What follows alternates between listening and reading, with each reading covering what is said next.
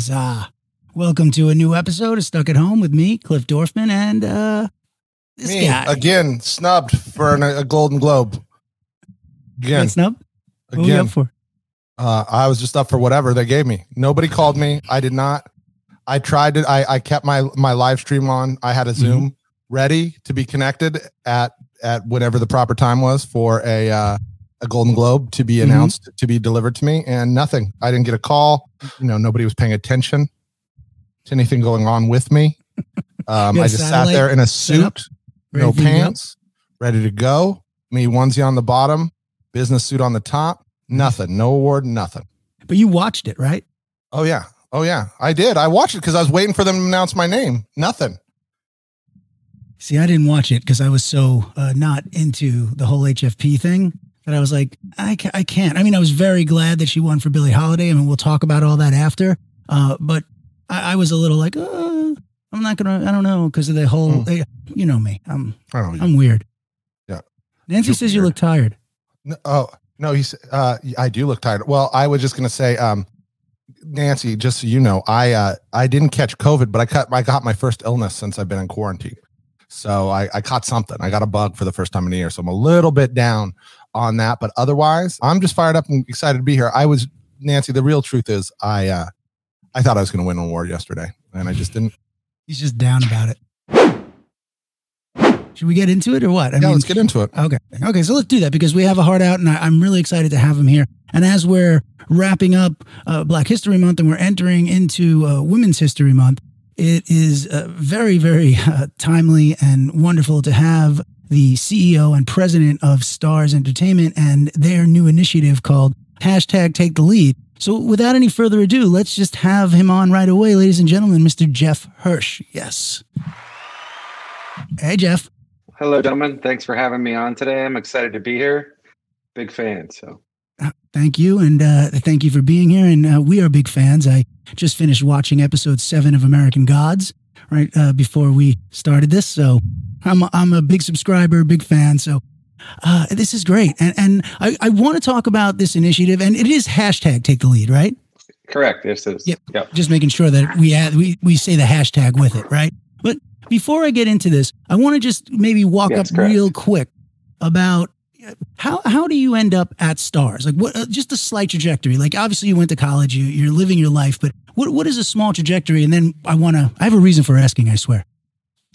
Well, in the first chapter of my career, I spent the first 15 years uh, post business school at Time Warner Cable, uh, moving all over the country, running cable systems. I was in South Carolina, Rochester, New York. I was in LA, New York Wow. City, and then ended up in the corporate office for a couple of years where Chris Albrecht, who was my boss and the uh, previous CEO of Starz, and I crossed paths. And around 2015, when uh, Comcast, now Charter, uh, made an acquisition of Time Warner Cable, Chris and I have been talking about having me come to um, Starz as his business partner, where he was doing creative and I was really running the business, and we had a great partnership. And as as they say, as rest is history at this point. So uh, it's been a great five years at Starz. I think we've taken a company from you know a, a single revenue linear cable network to now a data data driven global streaming service in over 56 countries around the world and uh, it's you know really exciting i think our programming mandate around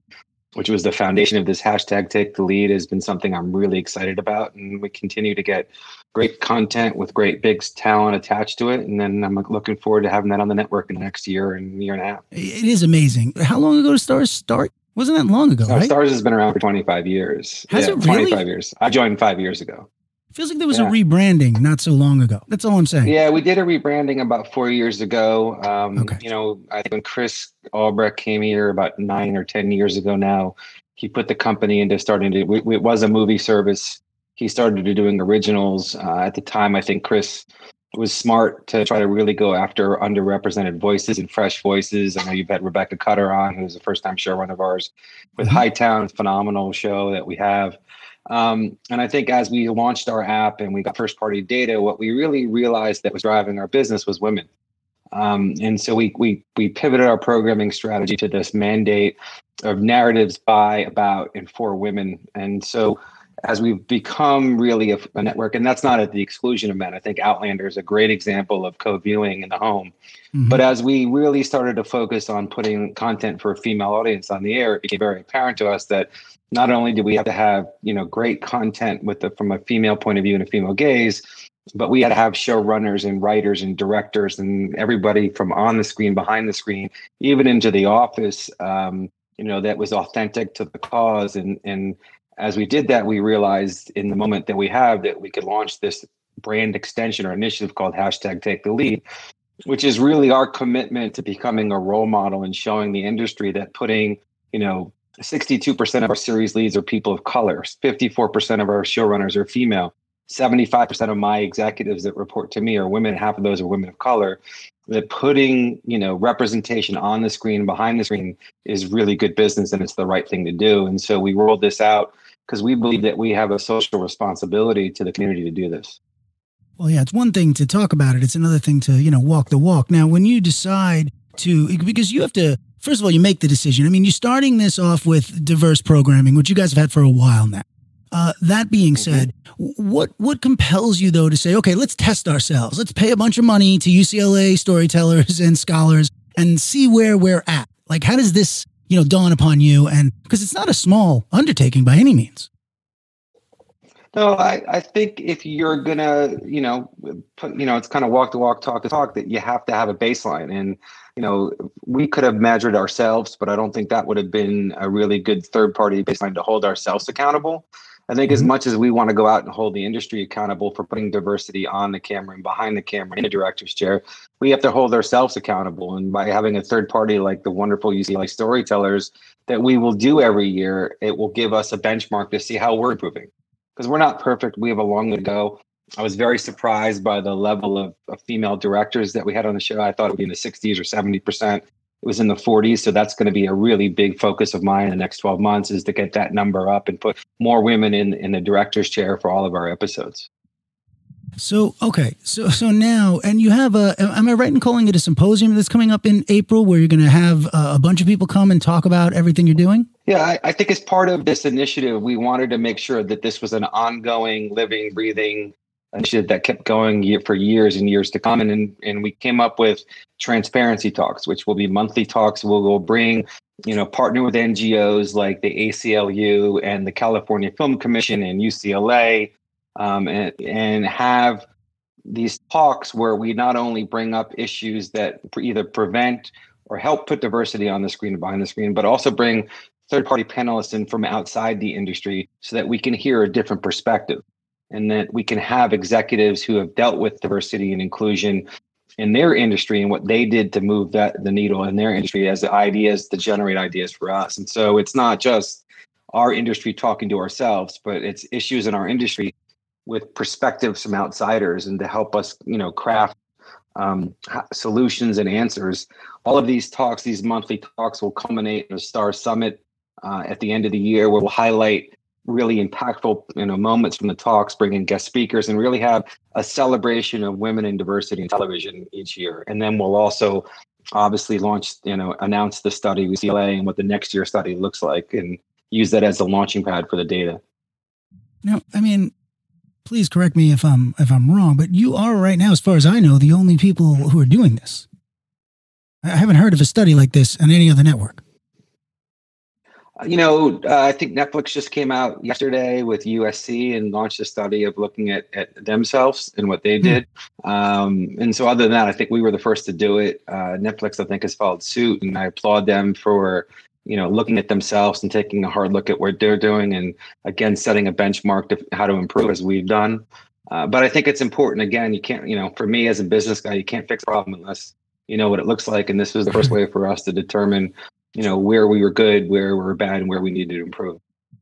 Yeah now before you you know started any of this I, I, think there was a lot to be said about you know how you chose your programming and i think the start of that we saw uh, definitely with power. And now you have a four quarter sh- like different shows. How, how do you decide to make that sort of a revolving viewing where all the people who want to watch this show and love this show get you know four quarters of different shows involved there? How is this a decision and how did it come about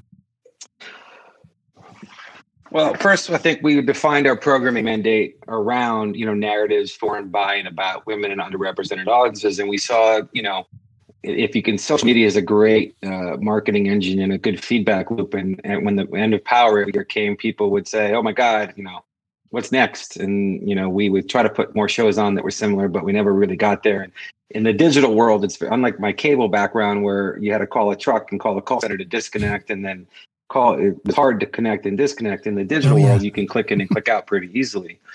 And so we saw you know churn based on the end of power. And you know courtney kemp and 50 had this great idea of doing the kind of power universe like the marvel universe although most everybody marvel's good and most everybody power is bad. Um, and we just launched our first spin-off ghost had a record performance for the first season. Uh, we've already given it to come back for season two We've got the Raising Kanan coming this summer, which is the, the 50 character at 15 in Jamaica, Queens in 1990 New York. The music's amazing. The clothing's amazing. That's a great story. Patina Miller will play his mom, and it's Patina Miller mm. teaching 50 how to become a gangster, and it's spectacular. And then we're now shooting the Joe Sikora spinoff in an unnamed city because I want to give it away, uh, which will be the the third spinoff. And that you know Joe is a huge fan favorite, and that storyline's amazing, and I love reading those scripts. And so, and then we have 50 coming in with BMF, which is the the Big Meech story out of Detroit. The two brothers becoming you know the biggest drug dealers in America, and follow them through Atlanta to LA and music. We've got a great show called Run the World with Lionsgate TV, which is four African American women in Harlem, basically running the world, and it's as funny as anything's ever been on television. I'm super excited to get that on the air. And then we, working with Lionsgate, we took blind Blindspotting the movie and turned it into a series, and that is really, it's hard to explain it until you see it, but it's such a special show uh, that I'm really excited to get down the network. And so if you think about everything I just talked about, we've got something every week, 52 weeks a year for that audience. And then on the other side of that, you have the Outlander audience, which is our other core demo. We've mm-hmm. done the White Queen, the White Princess, the Spanish Princess. We're shooting Becoming Elizabeth in London right now, which is another queen. I call them Great Women History. We're going to do the Catherine de Medici story, which we'll start shooting in in France in the next couple of months. We've got great comedy, a Sharon Horgan half hour that Courteney Cox and Greg Kinnear are going to lead, which is you know really uh, just unique, new for the network. And then last week we just announced um, a Watergate drama, which you would say it's another boarding Watergate drama, but this is through the eyes of Martha Mitchell. I don't think anybody has really told the story about her role in uh, exposing Watergate for what it was. Um, and it's a really wonderful story of Martha Mitchell and her struggle between telling the truth and losing her family. Because remember, the country came. She she you know testified in front of Congress, and the country came down on her. And she lost her family because of it. And we were lucky enough to get Julia Roberts to play Martha Mitchell and Sean Penn to play John Mitchell. And so a lot of really great com- content coming for for the for the fan base. Uh, and again, all of it fits within this programming mandate under the focus of take the lead. It's stories, you know, from the female point of view with great characters directed and run by women. And we're really excited about uh, what's coming up the network in the next year. And it's take the lead is the foundation of all this. It's our guiding principle. We make decisions on content based on that. Um, and it's it's been really I'm I'm super passionate about what we're doing. I think it's the right thing uh, for the community and for the business, and it's the right thing for our most importantly our fan base oh, it's beyond right. It's it's cutting edge and it's what's needed to happen for the longest time, and it just makes me giddy. I mean, I know I'm being very calm because you get me a little nervous, Jeff. I'm not going to lie. You're you're a formidable dude. you know, I mean, like I'm a little like, I oh wait, I don't that, but no, I can see like how you could fire someone easy. like I have no doubt. I'm like sitting here. I'm like, are you going to fire me any moment? Because I'm a little nervous. That being said, let me ask you a question when you are now you so you have these mandates set you're pushing forward in a way that i, I honestly you're, you're blowing my mind. How, what are you looking for in it, let me ask you two things. What are you looking for when you're looking for female driven content when someone's coming in to pitch to you? And what are you looking for in your your women executives as you're looking to hire? Is there certain things that that are you know uh, spanning the brand uh, two good questions. I'll take the second one first. Uh, you know, I don't really. I kind of am looking for the best executive to fill the role, uh, and that's the first and foremost. And I've been lucky enough to have, you know, five or six female executives that I think are some of the best in the business, and we've got lucky that way. And they're really developed into great executives in each of their disciplines. so again, we're looking to hire the best person for the job, always with an eye on diversity and inclusion because it's just it's who we are and what we do, and we have to be authentic from the front of the screen through to the office. Um, but again, it's the best executive, and that's what we're looking for. Uh, and that means sometimes that we see a very raw, great, talented executive that we can help grow, and that's part of our responsibility. And you know, eighty percent of my job is is to you know hire good people, set great direction, and let them be successful and grow. And, and I'm more of a coach than anything else. Um, and in terms of what we're looking for, you know, we have a show called Heels that we've announced that's a lot like Friday Night Lights. It's two brothers. It's a Cain and Abel story. It's amateur wrestling in the South. Michael Waldron wrote it. Uh, it's emotional. It's a fa- Southern family Oh, drama. the but Arrow Southern- guy, right? Michael from Wald- Michael Waldron from Starburns Industries. Yeah, yes, and yeah. and, And the, he the wrote it. lead who used to be Arrow, right? Stephen? Yeah, yeah, Stephen. Yeah. But on paper, you'd say, "Oh, it's two guys. It's two brothers. This is not a show for for us." But it's it's a it's a real struggle. It's a family drama. It's a Cain and Abel story. It's a very emotional story, and we think it's you know a lot like Friday Night Lights, but you know with amateur wrestling, which is a perfect fit for our stuff. So. You know, it's it's a nuance and it's hard. It's very hard because it doesn't. You know, we're not just looking for a female lead with the with the story. It's it's Mhm. there's got to be an emotional bones to it. There's got to be a great point of view. There has to be, you know, a great, you know, deep character relationship. I think what we're looking for now is those stories, those unique stories that are told by, you know, fresh voices. You know, Rebecca Cutter is a great example. Hightown is, I think, as good as anything on TV. Oh, It's a diverse cast. I'm from the Cape, so I love the fact it's set on the Cape. And Rebecca was a first time showrunner. And, you know, Courtney Kemp, season one Power, was a first time showrunner as well. So, you know, those fresh voices are really important to us because I think, you know, I think some people confuse content as being a commodity and Mhm. it's not. And there's a different point of view. There's a different angle.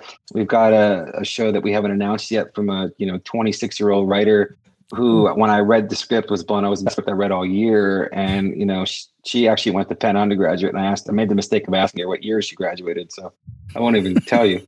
Um, but you know, I'm excited to get that show on the air and she's the first time showrunner. And so we're really that's what we're looking for is you know fresh ideas fresh voices you know coming from that audience that really hits our take the lead mandate And and just to be clear for for our audience too, when you say you know I, I know what you mean, but I want to just be clear about it. When you say a first time showrunner, what you're saying is that Starz is letting these creators, you are letting these creators who have never run a room, you're letting them run these rooms and take the show over and make their creative vision the vision. That's a yes, right? absolutely katori hall on p valley is another example and you know talking about the globes last night i think p valley should have been in every category on the globes and dramas last night. And it's disappointing to me that it wasn't um, because i think that show uh, you know broke you know was another you know record breaking show in terms of fresh perspective on television and it should have been it should have been recognized that way. Now it is being recognized at naacp awards with six nominations and we're excited to to go there and see uh, see the show be obviously rewarded for the great work that it's done Yes, and now you seamlessly gave me my sequitur, which is my next question, which is um, I'm going to ask you overall, what are your thoughts about this whole HFP thing? I mean, ours have been very blatant and very loud over here, but I'm curious to hear what you think.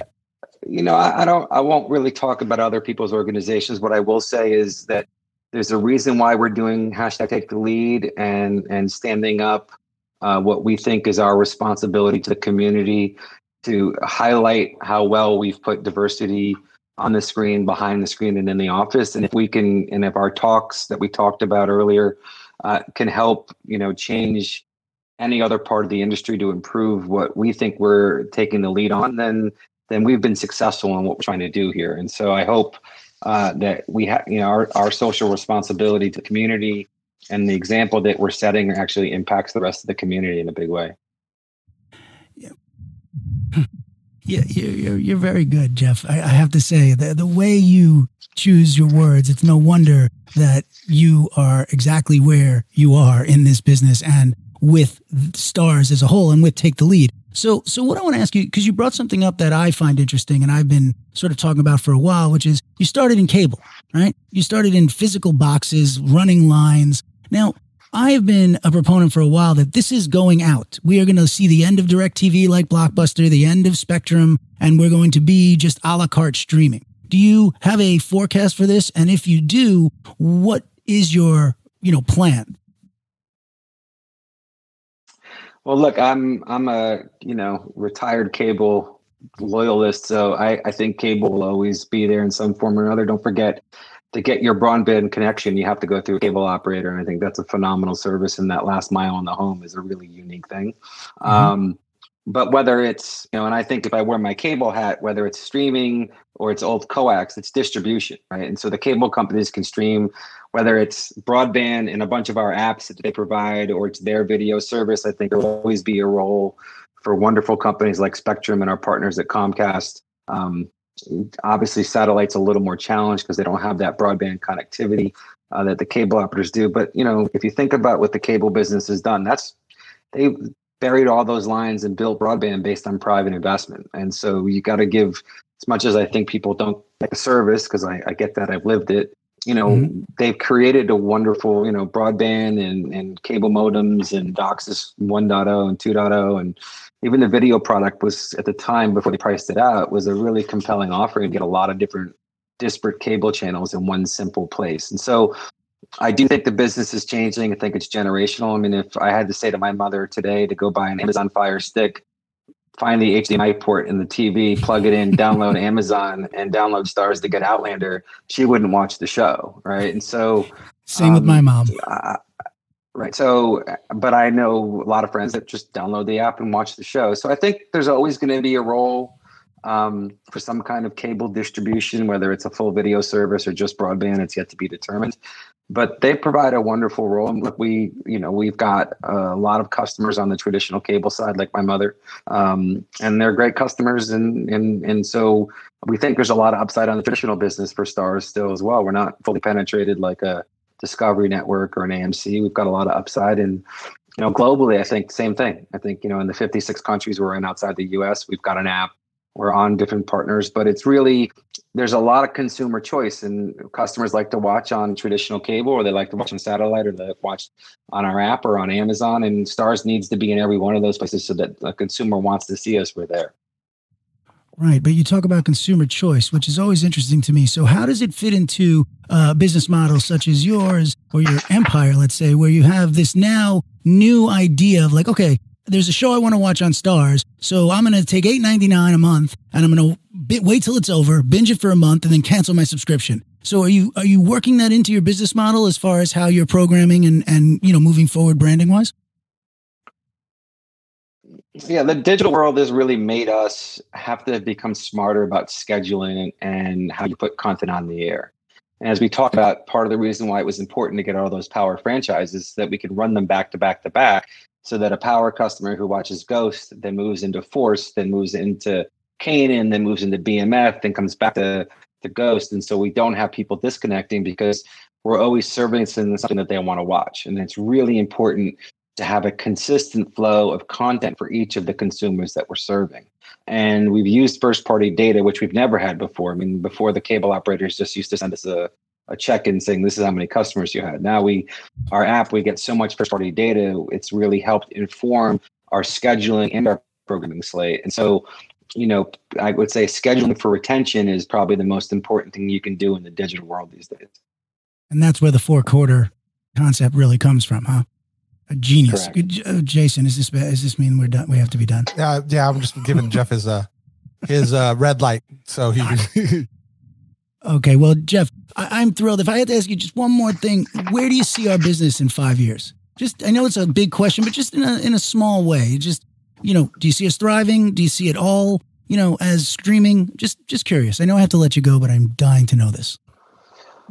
You know, look, I think we're continue as we get through the pandemic. We'll, you know, I think, you know, desire to go to theaters and see big budget movies will come back even stronger the model has changed. I think the PVOD model is additive, not um, cannibalistic to the traditional theater model. And so I think that will help everybody, which means more people will put more content on the air and have more independent producers making content with these new business models on the movie side. I think television continues. I mean, if you look at the content, I mean, it's hard to keep up with such great stuff and that's that's getting on television these days. And so I think that will continue and I think it will become global. I think Netflix has done a nice job of putting shows like Narcos and Lupin from all over the world on the US and vice versa. And I think it will shrink that you know the the digital environment that we're in will shrink the world and get access to much more content, whether it's from India or from Spain or from LATAM in the U.S. and vice versa. And so, globalization, I think, of our business is the next kind of big phase. So it, it's exciting. We've got shows being produced in Spain, you know, in India, the UK, and LATAM, and we're happy to bring those everywhere in the world because we think they'll play globally. I mean, you you are a fascinating man. What you've done is amazing. Take the lead is just uh, everything we want this business to be. And I, I, can't thank you enough for taking your valuable time to be here with us today and answer these questions. I'm just thrilled. Well, thanks for having me. And Chuck, we have a new RBG documentary on Starz that starts today. So everybody, it's fantastic, and uh, I think people should check it out. So, right on. Thank you so much for everything you do. Thanks Absolutely. so much. Have a great day. You too, Bye-bye. ladies and gentlemen. Jeff Hirsch. Yeah. I mean, that's. Oh, cool. I know I don't get a lot of time with a guy like that because you know he's running a fucking empire. Yeah, I know. I didn't curse look once. At, look at that. Like he and he has time to shave though. Like I, look at that. CEO looks actually like a CEO. Like I look like a like I'm the CEO of like an Amish uh, granary.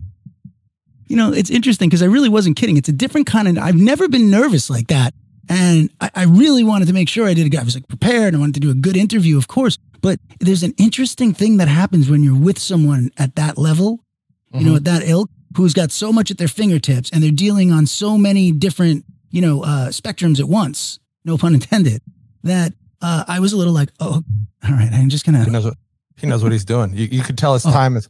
Well, and I mean, but that's yeah. the beauty of the stuff that he's doing, right? Like he's right. taking the time out to talk about this thing that's that's really important. This take to lead the lead, so you know that this is a priority for him, right?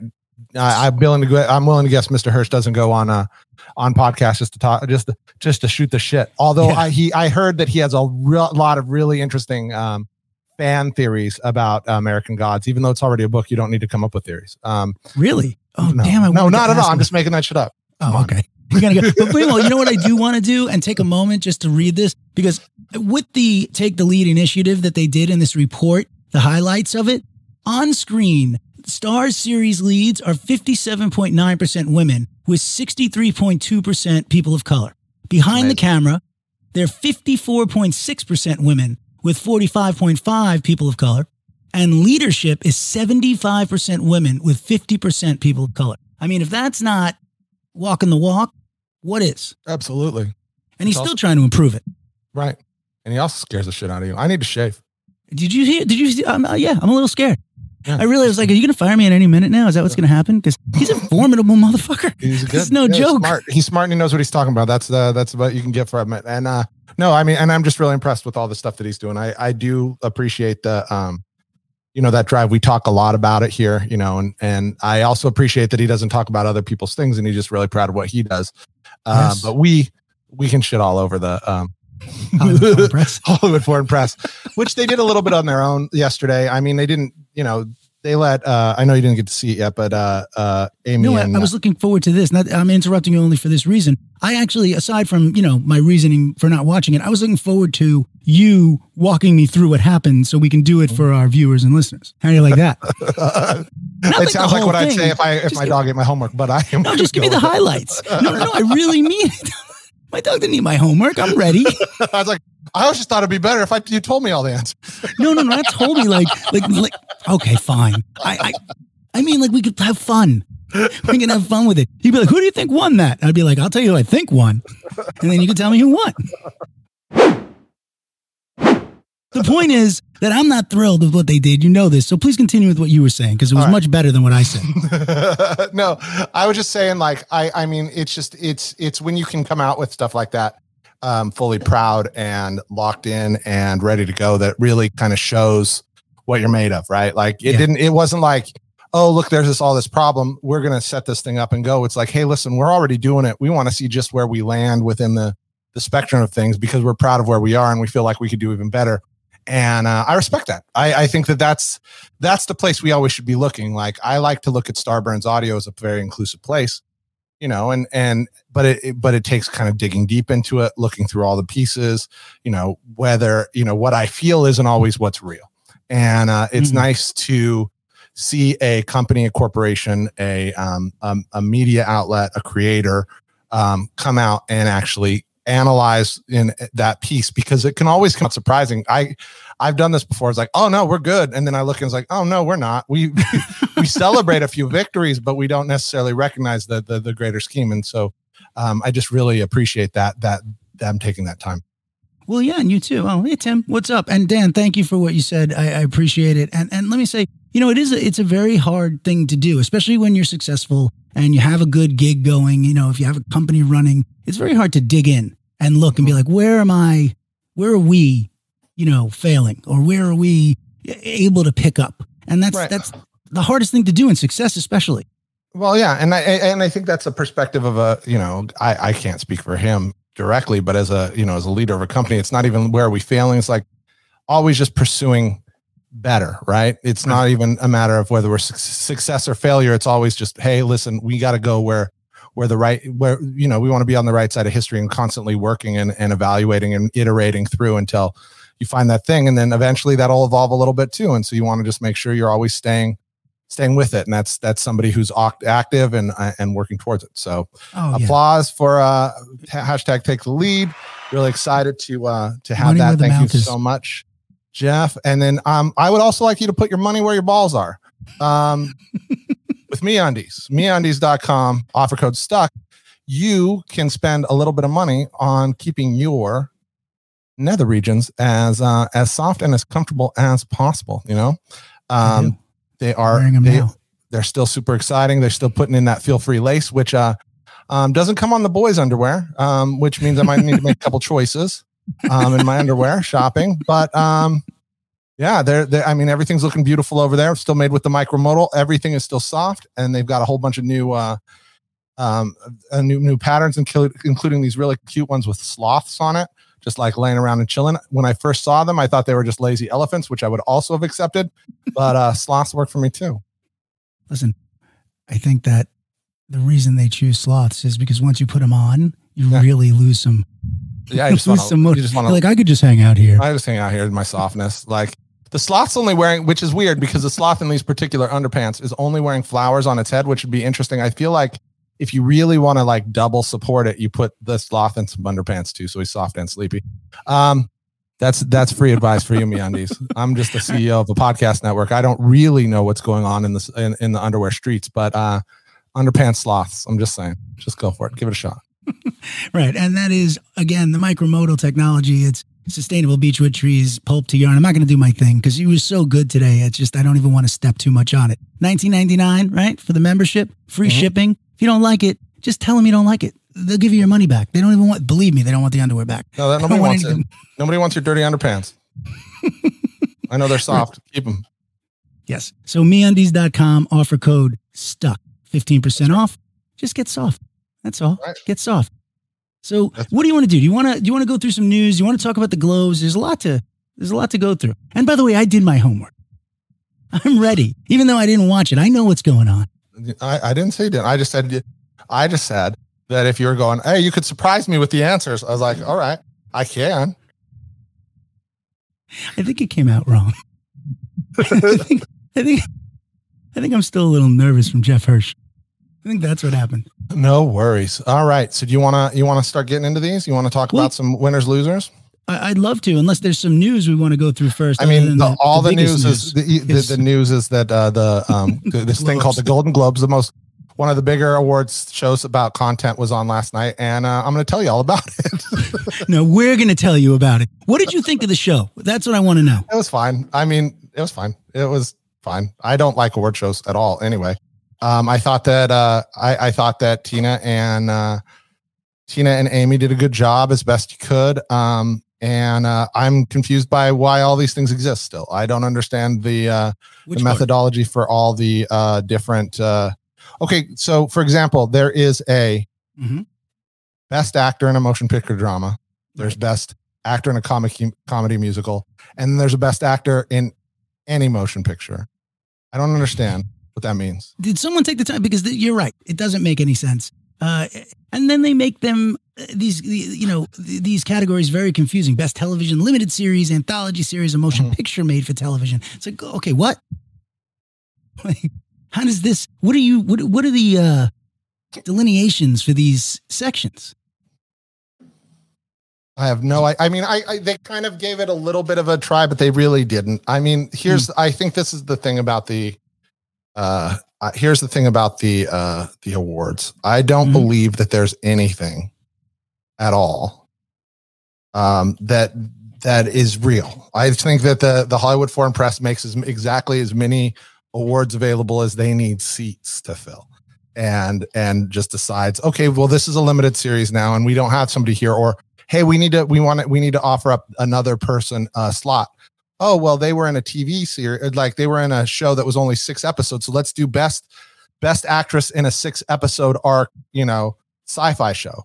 Right? Like I feel like Right. like I feel like half of this is the MTV Music Awards. It's like best best upside down kiss goes to Spider-Man and Kirsten Dunst, right? Like I feel like that's kind of how they they do these. You're not wrong. So, so what did you think about The Crown winning Best TV Series Drama over uh, Lovecraft? I mean, I think that I think that based on your your and Brandon's um write up that it deserved it. Um I I mean it bores me to tears, but I mean overall, I mean this show is the show, right? Like this is the godfather of television, so I think that that's probably the right call if you're into TV, but not for me. So, who would you have chosen? I mean, I'd take Lovecraft in a, in a You, second. you would have taken Lovecraft over Ozark, uh, you know, obviously yeah. over Ratched, even over Mandalorian, though, because you're a big Mandalorian. Oh yeah, I, no, I didn't. I no, I I was I was a bigger fan of the second season than I was of the first. I I liked it. I hated the first season, um, and I liked the second season. I think that that's where you could put me on. It was not the best TV ever. Um, there's lots better, and I think Lovecraft Country was much much Mhm. better. Um, I I still don't see the appeal in all like I know these are the ones that we always are gonna that we differ on. Like I understand uh why Ozark hits some lists. I don't feel like it's Mhm. that original in comparison to a lot of the stuff that's already come out. So I don't see it as one of those. To me, it's not as prestige. It feels, you know, it feels too much like the the things that have kind of come recently before it on television to me.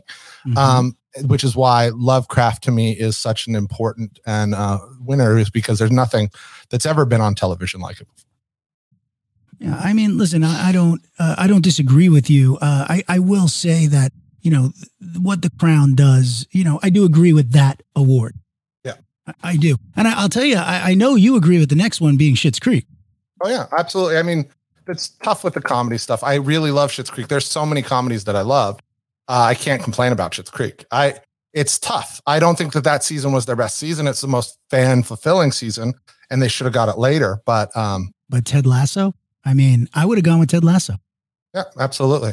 I, I really would have. Now that that being said, you know, Schitt's Creek, they're great. They they did an amazing job. I, I just wonder if they they actually voted for Emily in Paris, and then after all the hubbub, they're like, oh, we can't have that win.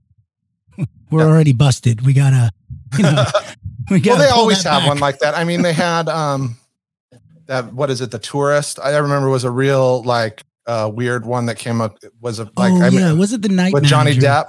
Oh uh, no. oh oh wait, no, the I don't think I tourist with Johnny Depp. Uh, it came out, uh, and they they nominated it for a bunch of things. Uh, it came out in this is a while ago, 2010, but it was like 20% on Rotten Tomatoes, 37% Metacritic, but it got like nominated for a bunch of stuff at the Golden Globes.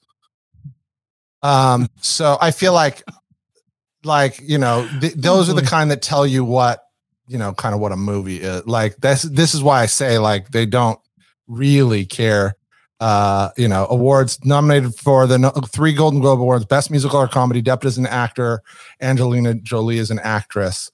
Um, and uh, yeah, so Right. Now, uh, you know, again, I, I go with, I love Small Axe, though I, I would say, now again, I don't understand this, this category because, you know, I, I brought it up before anthology series or motion picture made for television. Those are two different things entirely, FYI. Right. You know, and uh, small act should be in its own category. You know, I guess it's an anthology series, but they really are motion pictures made for television. And Yeah. the the rest of them are all anthology series, meaning that they're not going to make another one, right? They're just this is the season. This is the season, and it's also a weird one because they're an anthology series. But like, if you'd release these as indie movies, they're just movies, Right. right? Am I wrong? Like these no, are you're just totally movies. right. You're totally they're, right. they were made and they were on television, but like these are movies that like we were great. Steve McQueen was willing to do, and put in an anthology series. Um, it's just they two of them were competed in the Cannes Film Festival. Like they don't let TV shows compete in the yes, in the film part exactly. of the festival because these are movies. So like yep. this is again one of those times where it's like, okay, well we're just we're just going to nitpick it. Like we need to figure out how to put some inclusionary shows in here, and that's how we're going to do it. But it, it just it doesn't make sense to me. No, it doesn't make sense. And, and by the way, it didn't save them.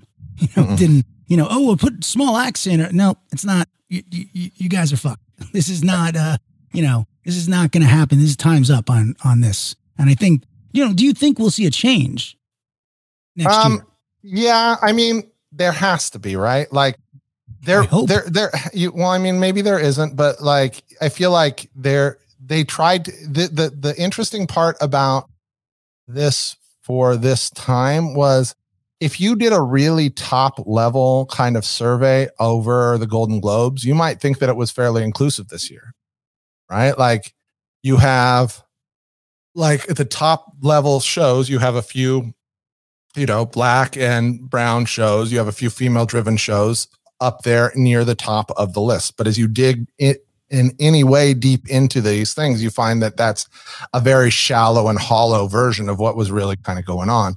And so this yeah. is that call out where they actually go, okay, we we see it, um, or we have to see it. Like I don't think they, to. Yeah, and I don't think you can get away with it as much anymore. I, I maybe you can. Maybe the Oscars will really prove to me that nothing's changed, um, and I can just go back to uh, just uh, feeling bad John about it all. But yeah, yeah, God, May, might as well. Uh, but but in the in the short term, I mean, you look at some of these awards, you do see that there were, you know, some really strong performances that were recognized. You see a lot that weren't, um, which is very unfortunate. But it is definitely, um, you know, it. it I, I just can't believe. I mean, and again, I'm probably just a little bit of a uh, an optimist. I just can't believe that you can get this much shit and just make no changes and and see something change at least right now. I don't think people right. I don't think that um I don't think that the um the Gen Z kids are going to let things slide the way the rest of us did all these years. Yeah, I mean, you know, you look at the, you know, for example, best actress, in, and we, we, talked about this, but again, best actress in a in a drama, right? Series, it's all white, mm-hmm. all all white, like you know, right. and and you know, I would have picked I mean, Olivia Colman. Go on. Best television series, uh, comedy or musicals, as white as it gets, right? You got Schitt's Creek, Emily in Paris, Flight Attendant, The Great, and Ted Lasso. I mean, Ted Lasso has the most uh, black and brown people, and they're just side characters, soccer players, right? Mm-hmm. Um, but um, Schitt's Creek is all white. Emily in Paris, I I don't know. Um, Flight Attendant is pretty white with a little Rosie Perez thrown in there, mm-hmm. and The Great is about Russians, uh, French Russians or English Russians. Right. It's, it's it's as white as it gets. It's a very white category uh, that didn't have to be. Uh, you know, there's there's there are a few pieces like that that are in here, and that's that's where it goes. That's where you really see the uh, the trouble here, which is that people aren't really either people aren't really looking or or I, I don't know. It, it, it, it's troubling, and I, I really hope that it changes. Yeah, I mean, I think people are looking now. That's for sure. There's been a lot of posts, and again, you see the same thing in the Best Actor. You know, for a TV series drama. And uh, you know, Josh O'Connor, I thought he did a great job as Prince Charles. I, I really did. You know this. But uh, you know, there's a lot of slots there. Matthew Rhys is Perry Mason. I mean, that show is unwatchable, let alone a best performance. So yeah, I, I think you're right. I think things do have to change. I mean, Catherine O'Hara, Schitt's Creek, she's great. Though, can you have fill? Could you have filled that, uh, you know, category with some different faces? Yeah, you could have. Yeah.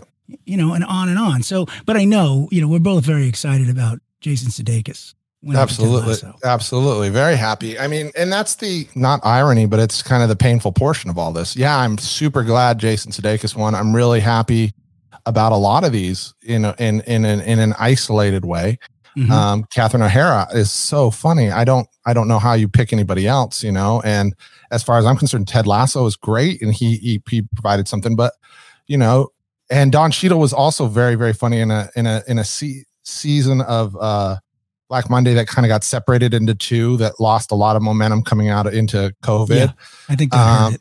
And it hurt it real bad. Um, but you know, I just I still believe like I'd rather be a little bit disappointed that Jason Sudeikis didn't win and see a lot more, you know, pull out some real, you know, really you don't have to dig that deep to find great performances in mm-hmm. comedy and other places uh, that just kind of just gets straight up overlooked.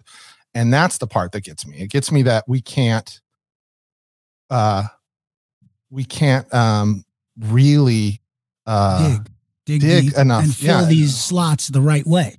yeah, which they could have been. I mean, Yeah, I totally mean- could have. You're right. I mean, look, John Boyega winning for Small Axe, great. You know, I mean, but now there's four other things there, uh, you know, ca- uh, slots there that you could have filled in a, in a bit of a different way, and especially like Donald Sutherland for the Undoing. You know, Mhm. no. I mean, you know, there's another better show and better actor to put there. Um, uh, you know, uh, you know how I felt about Anya Taylor-Joy and her performance in The Queen's Gambit and her performance overall. I think her beating Cate Blanchett, okay, sure. I didn't really love that show. Um, but again, don't you think we could have put a lot of other?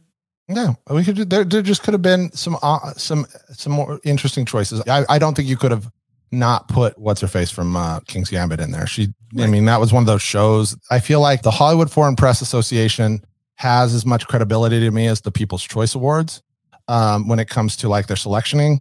And so I feel like that, of course, they're going to pick the Queen's Gambit because that's a show that might, you know, that people are talking about and could get a little ratings. Uh, you know, yeah, I, I think you know, and I've heard it said before. that, You know, they they they're trying to throw the the best party. hmm Which you know, and they had the one. This is the one year they had the chance to like not worry about the party, right? Right. Yeah. You're right. I mean, listen, I know I've been going through the winners or anything, but do you do you want to? Yeah, yeah. Keep going. Oh, you know, just uh, you know, because I felt like I didn't do my homework. Did no, know- no, I just, I just messed with you. No, I liked it. I liked it. I, I, I, I just, I feel like again, you know, we get to these things like, okay, so best performance by an actor in a limited series, anthology series, or motion picture made for television. Okay, so I don't know where to start. I thought Ethan Hawke was far better than anyone else, you know, Mm. in that category. And I saw all of these, or at least, you know, Mhm. most I tried. I knew, I knew Mark Ruffalo was going to win. I, I could have told you that one. Now, why? because he's playing twins and he's sad. Well, Mark Ruffalo, in fairness, is always sad. Yeah, I mean, he was, he was happy in um, that one where he's jumping around in his underpants. Uh, uh, the one with the memories. well, Uh, that's the one where he had the bipolar Secrets disorder. of, no, the secrets of the spotless mind when he's just hanging out, helping. What's her face? That's him, right? Yeah, but he didn't have bipolar in that. No, he's just jumping around on the bed, like helping Happy. get rid of all the other person's memories. Yeah, Wait, he's talking about Eternal Sunshine of the Spotless Yeah. Mind? yeah. Right, but that was before he was Mark Ruffalo. Oh, yeah. I, You, you know, when when did he turn into Mark Ruffalo? Like Uh, just that, just so I Mark know, so I can make sure. Yeah. Um, you can count on me with Laura Linney. Oh, okay. So I have never really known Mark Ruffalo. I only knew all I really knew about Mark Ruffalo was 13 going on 30. Mm. Uh, uh, maybe right. Zodiac, Eternal Sunshine, and then Hulk. Maybe. Oh, now you see me, now you don't. Maybe. I, then that was around the same time as the other one. So yeah, he's not those are the in that. Hulk. No, not till the end, and not until he's like a CGI Hulk. Then he's happy. Now, um, I don't know. Did you get to see No Man Land yet? Nomad Land yet? no, not interesting to me at all. I'll probably. I wanna. I guess I gotta see it, but no, no, no. I, I watched it. I liked it. Uh, I Mhm. would have not picked that over Mank. I have to say. picked- of these of these five, you'd have picked Mank, right? Oh, absolutely. I mean, you know how I feel about Trial of the Chicago Seven. Now, Promising Young Woman um, was very close to Mank for me. You know, it, it- they're, they're just so different. You know, it's it's really almost hard to put them uh, against each other. You know, but okay, you know. I, and again, I don't know. Promising Young Woman. It's like yes, it's a drama, but there's a dark comedy sense to it. So you know, the things that they decide to put in certain places, like I know you said something to me. Like, did you say Rosamund Pike won right for? I care a lot, Mm-hmm. and that was a freaking comedy. Is that Yeah, she won for comedy or musical. that was not a funny movie? I didn't know it was supposed to be a comedy. I told you that. I think I told you like I think they're going for comedy in some of this, and that's why it was felt very '90s to me. Like it was like this thing where they're trying. Like, I I mean I think that's one of the reasons when I told you how to like I couldn't figure out if you should watch it or not is because I couldn't really tell what they were going for. But yeah, I guess that was supposed to be a black comedy. Now, I got to ask you, you know, how do you feel about Hamilton? First of all, Hamilton's not a motion picture. Second of all, okay, it's a musical, but is it a really a motion picture or is it you put the camera in the back of the? Uh, It, I, it's neither of those things. Yeah, it's not a. It. I mean, I thank God it didn't win. thank God it didn't win, but it's it's it, it it has music in it. Um, the Prom is a movie musical, uh, which also sucked. But like Hamilton was uh, a musical that they re- they filmed.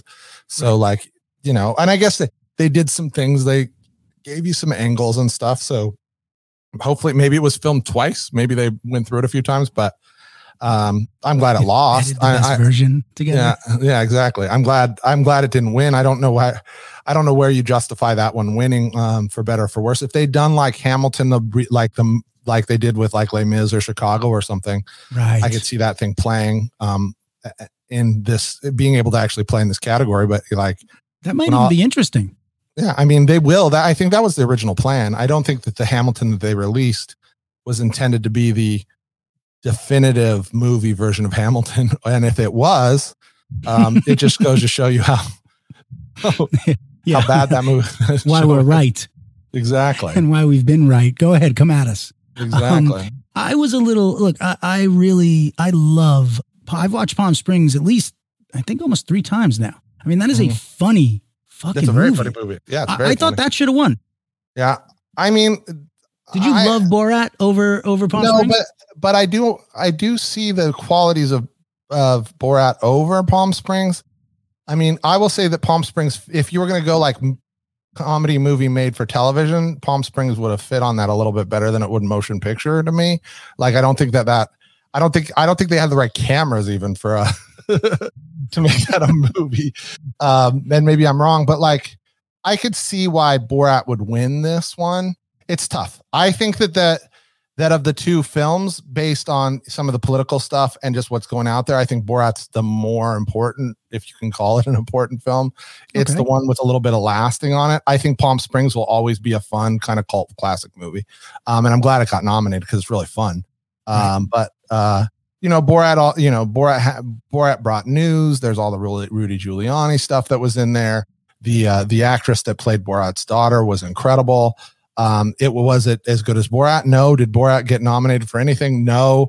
Um, should this have gotten nominated in any other year? No. Is it better than Hamilton Music in the Prom? For sure? A lot of nose right there. Yeah, but it's better than like all the other shit that's on here except for Palm Springs. Mhm. And then if you're going to put up Palm Springs versus this, like, you know, I I don't know. I I I agree with you. I think Palm Springs is the better movie, but I think Borat probably. I I, I think I I would have. I I'm not mad at it because I think this is what you know probably would have won regardless. I mean, yeah. I, listen, I just think Palm Springs was funnier. Like if it's a musical or comedy, if we're just basing it on a comedy, to me, Palm Springs is the funniest out of all of those. So if you're doing the best comedy, and since Borat wasn't a musical, that's that's really what I'm basing it on. Now, uh, again, but I I think you're right. Everything you're saying, I don't I don't have any gripe or argument with it whatsoever. They're very fair and and solid points. Um, and and you know this is going to be a split thing, but at least I feel like uh, you know there's there's a decent pull there, Mhm, I agree. right? I agree. I think that of. I mean, they didn't do it wrong. Like if if the prom or Hamilton had won this, then I'd be upset. Like if Palm Springs had won, I Oh. wouldn't be upset. or music. Uh, or yeah, I don't. Yeah, or music. Like Oh. even like I think that even I I bet you that Sia just said, please don't. Even if I win, just say Please, say I didn't. say Borat. Say yeah, anyone. Just don't say me. Don't. I mean, she got so much slack over this movie. Uh, I don't think anyone thought there was a chance in hell that they were pulling any globe out of that No. event last night. Now, a- again, so you didn't see Nomadland, uh, but again, I, I did. I don't, you know, I liked it. I think it's great. I don't think she was the best director. You know, I mean, again, I would pick Fincher over that as far as just on a cinematic basis, right? We're not talking about social consciousness or anything. I think, you know, One Night in Miami is a great movie, but is it a movie that, you know, It's is going to stand? What'd you say, buddy? It's a play and it's directed like a play. Yeah, it is. And I'm glad you got nominated. You know, thank God Sorkin didn't win. Um, but it, to me, it was always between Emerald Fennell, Fennell and David Fincher. Those were Mhm. the two real uh, filmmakers of the of the bunch with unique voices. Uh, Chloe Zhao made a beautiful piece of poetry that you know I kind of want to go see at the Metropolitan during the day. Right.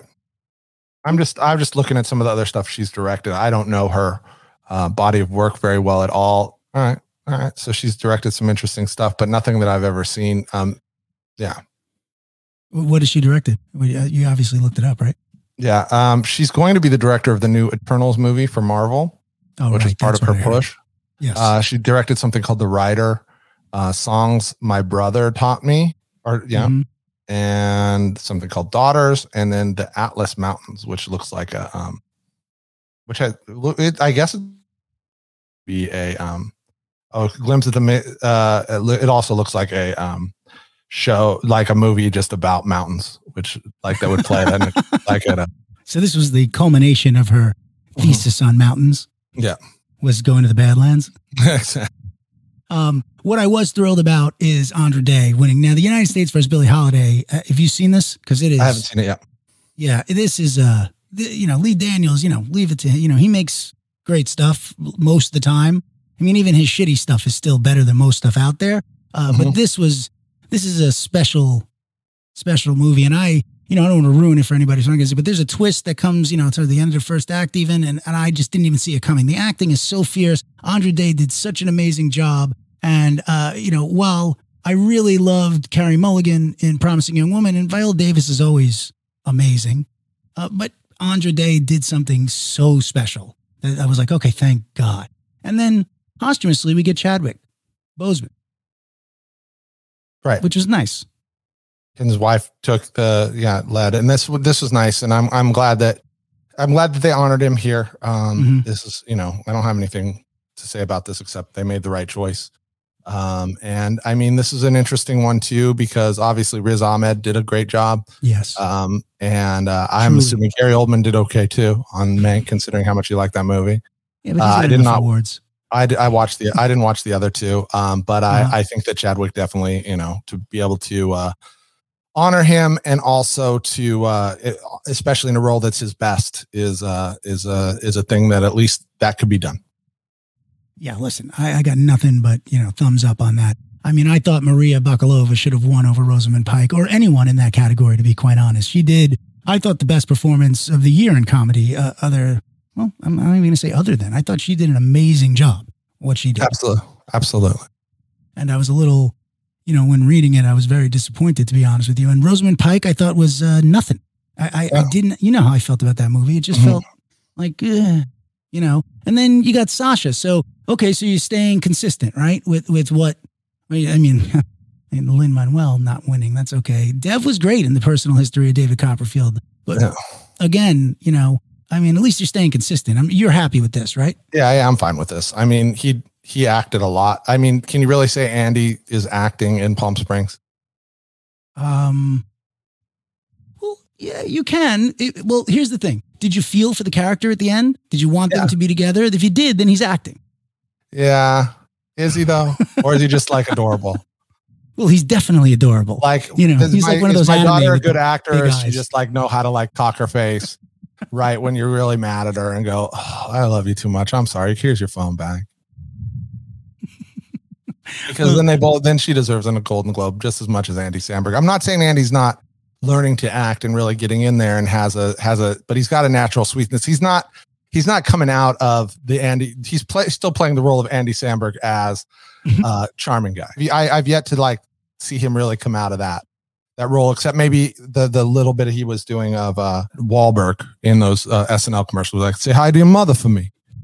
Hey, hey, bird. What the fuck, bird? Say hi to your mother for me. I want to see him do his uncut gems or punch drunk love. I do. I want to see him do that because I I think he's got a dark side. You Oh, can't he's be got that a lot more in him. I mean, he's just starting. Being he's that just dark. starting. I think that he could do whatever he wants. I, I think that he could get out there. I don't think Lin Manuel Miranda uh, can rap, much less write. Um, James Corden's fine, I guess, and Dev Patel was good, but like Andy, I, I, I, I- would, I'll give it to Andy when he, uh, you know, when he really comes out, like, and does his thing. I know that there's a, there's an award-winning performance in that guy. Yeah, and and you know Daniel uh, Kaluuya, that was absolutely like that was the right call. Not for diversity, not for anything else other than the best damn Mm-hmm. performance. Period. That was pretty amazing. So I had no issue there. Though I see we are out of time. Yep. Uh, so uh, we could probably keep going through this. We could pick it up again on Wednesday. We'll pick it up on. Wednesday. We can get through the rest of these um, by then. Yeah. Uh, yeah, I think we're in good shape.